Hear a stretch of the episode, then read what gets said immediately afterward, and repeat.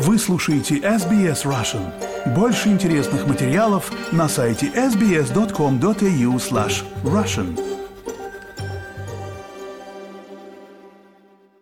Вы слушаете программу эс би эс на русском языке. С вами Лера Швец. Конечно, главная новость недели – это атака группировки «ХАМАС» на Израиль в прошедшую субботу седьмого октября и последовавшее за ней объявление войны Израилем. По последним данным, в результате нападения «ХАМАС» в Израиле погибло не менее тысяча двести человек. В Палестине из-за ответных ударов со стороны Израиля погибло тысяча сто человек. Судьба примерно ста пятидесяти израильтян, которых боевики «ХАМАС» взяли в заложники, остается неизвестна.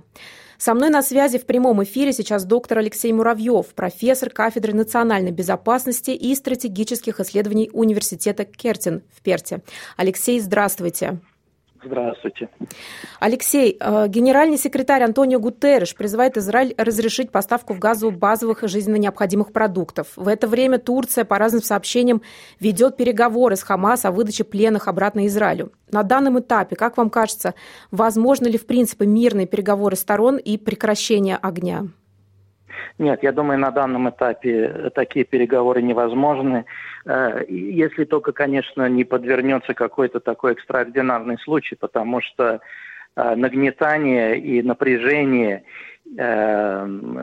чувство мести, чувство боли, чувство необходимости отомстить настолько велико с обоих сторон, что просто и, и, и, и политические ставки в этой геополитические игры настолько сейчас высоки, что я просто не вижу реальной возможности, как противоборствующие стороны могут все это, что называется, put on pause, э, застопорить и начать договариваться. Я думаю, что, конечно, израильтяне сейчас ни на какие переговоры не пойдут, потому что э, премьер-министр Нетаньяху иначе окажется в такой очень деликатной позиции, и принимая во внимание, что он уже э, перед этим кризисом Uh, у него uh, были довольно большие проблемы uh, дома.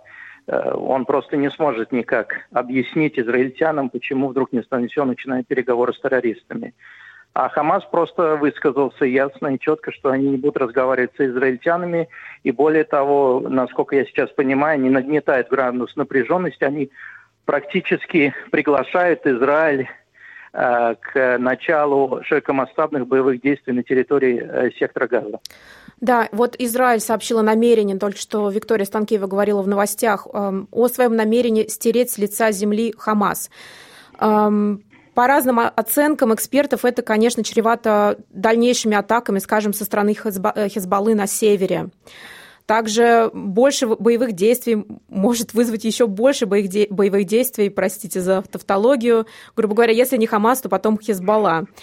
Как вам кажется, возможно ли нагнетание ситуации еще, возможно ли участие каких-то других группировок в этом нарастающем конфликте, в этой войне? Ну, я думаю, это очень вероятно, потому что сейчас сложилась такая ситуация, то, что я могу э, обрисовать как эффект Сатурна. Э, то есть э, Израиль сейчас и война Израиля против «Хамас» превращается в так называемый театр боевых действий джихада. Э, были такие случаи э, в новейшей истории. Мы можем вспомнить Афганистан и как он стал э, э, театром, который привлек, э, привлекал разные радикаль, радикальные силы, когда туда вошли советские войска. Потом э, примерно такие же условия сложились э, в, бывшей, э, централь... э, в бывшей Советской Центральной Азии, э, гражданская война в Таджикистане, даже тот же самый конфликт между Арменией и Азербайджаном на Нагорном Карабахе, ситуация в Чечне, на Балканах ситуация э, и продолжающиеся конфликты э, в Ираке. Все э, служило таким... они служили своеобразными катализаторами для привлечения раз, различных сил, которых объединяла интернациональная идея, то, что вот специалисты по контртеррористической борьбе называют violent jihad. И сейчас Израиль как раз своими контрдействиями, несмотря на то, что он был спровоцирован, наверняка будет представлять вот такой удобный повод для этих глобальных исламистских сил не то что консолидироваться, а просто рассматривать защиту палестинских территорий как вот очередной театр военных действий против так называемых неверных. И уже поступает информация о том, что хуситы из Йемена готовы направить свои подразделения через саудовскую территорию. Вроде они как бы достигли соглашения по этому поводу. Иракские радикальные группировки готовы начать переброску своих бойцов. Ну, вы уже упомянули Хезболлу. Я к этому еще бы добавил спецподразделение Корпуса Стражей Исламской Революции из, из Ирана, которые уже сосредотачиваются в Сирии, и Сирия может в этом плане выступать дополнительным плацдармом помимо э, э, Ливана. Э, даже Талибан э, изъявил свое желание направить некоторые свои э, подразделения в зону боевых действий, в сектор Газа. То есть э, потенциально может сложиться такое э, спорадическая коалиция сил, которые в другое время рассматривали друг друга бы как противоборствующие стороны, но в, нашем, в настоящий момент они будут, естественно, рассматривать Израиль как, вот такое, как такой магнит, который будет притягивать их, который будет позволять им проводить кампании по пропаганде своих идей. И то, что вот ХАМАС нанес такой удар и очень эффектно использовал медийное пространство для того, чтобы показать, какие они сильные, как они накостыляли израильтянам, грубо говоря. Это, конечно, тоже сказывается позитивно в плане пропаганды, в плане э, мобилизации вот этих радикальных элементов, которые не будут рассматривать вопросы о том, что там Израиль все равно э, разбомбит э, Газу и э, одержит военную победу. Они просто это будут использовать как такой повод для того, чтобы мобилизовать себя, для того, чтобы э, дать себе лишний повод говорить, что да, мы полезны, наши, наши силы нужны, и давайте пойдем спасать наших братьев и сестер от этих неверных. Вот накануне Франция и Евросоюз признали группировку «Хамас» террористической организацией. Как вам кажется, почему Европа и США не прессуют, так сказать, Катар о выдаче лидеров «Хамас»? Потому что, насколько я понимаю, они как раз-таки находятся в Катаре. Ну, во-первых, тут связано, тут все завязано на вопрос региональной геополитики. Катар находился под прессингом довольно долгий период времени, что в принципе, подтолкнула Катар для развития отношений с Россией и с Китаем. А, помимо того, что у Катара складываются довольно теплые отношения с Ираном. А, поэтому я не думаю, что сейчас а, американцы или европейцы попытаются что-то сделать дополнительно, при условии, что многие говорят о том, что вот все эти процессы, которые начались на а, Среднем Востоке, на Ближнем Востоке, в том числе вот этот по последней эскалации между израильтянами и палестинцами, это в какой-то мере отображение провала американской региональной политики. Американцы терпели довольно серьезные поражения за поражением на политической арене, их влияние в зонах Среднего и Ближнего Востока уменьшалось, в том числе и в тех странах, которые традиционно считались лояльными по отношению к Соединенным Штатам, по отношению к Западу в общей, в общей сложности. И поэтому я не думаю, что если даже американцы как-то будут пытаться использовать рычаги влияния, сейчас к ним будут так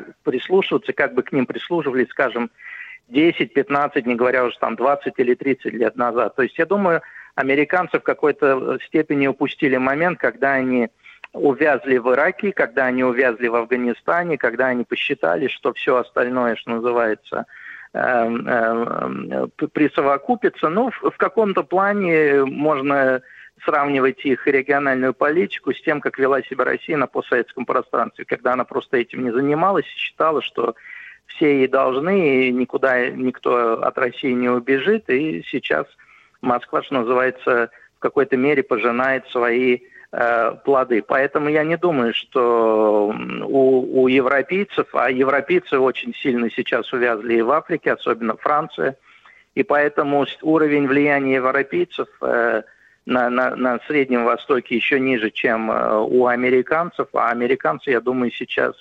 очень серьезно увязли как и в Украине, так и они завязаны на проблемы Северной, Северной Азии, балансирование против Китая. Поэтому, я думаю, у них просто банально не хватит глобальных ресурсов, несмотря на все их заявления, чтобы действительно начать какую-то очень тонкую или агрессивную игру в районе Персидского залива. А вот говоря, кстати, про Россию, пресс-секретарь президента Российской Федерации Дмитрий Песков, отвечая на вопрос о признании России движения ХАМАС террористической организацией, заявил, что российские власти, цитата, продолжают анализировать ситуацию. Как вам кажется, почему Россия пытается вот, э, удерживаться на двух стульях? Зачем ей это надо? Во-первых, в России сейчас невыгодно влезать э, в... дрязги в Среднем, в Среднем и Ближнем Востоке. Россия усилила свои позиции после того, как она вошла в Сирию. Она очень умно сыграла в свою роль в сирийском конфликте. Она повысила ставки. Мы, уже никто не говорит о том, что режим Башара Асада, сирийский режим Башара Асада является нелегитимным. То есть Россия пробила для своего союзника эту стену изоляции. Она наладила очень конструктивные отношения как и с Объединенными Арабскими Эмиратами, так и с другими странами залива. Я уже упоминал Катар, с тем же Кувейтом, с Ираном развиваются стратегические отношения. Ну и не будем забывать о том, что у России особые отношения с Израилем.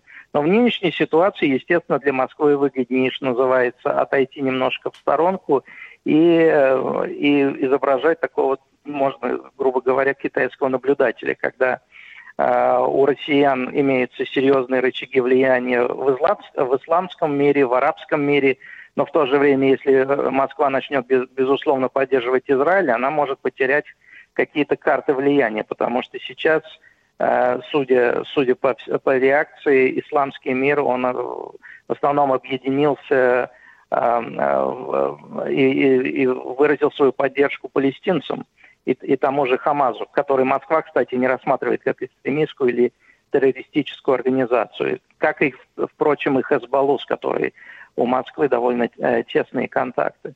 С другой стороны, безусловно, Москва не будет ругаться с Тель-Авивом, принимая во внимание те стратегические связи, которые были выстроены с Израилем за последние тридцать лет, и тоже, даже тоже влияние русскоязычной комьюнити, общины в Израиле.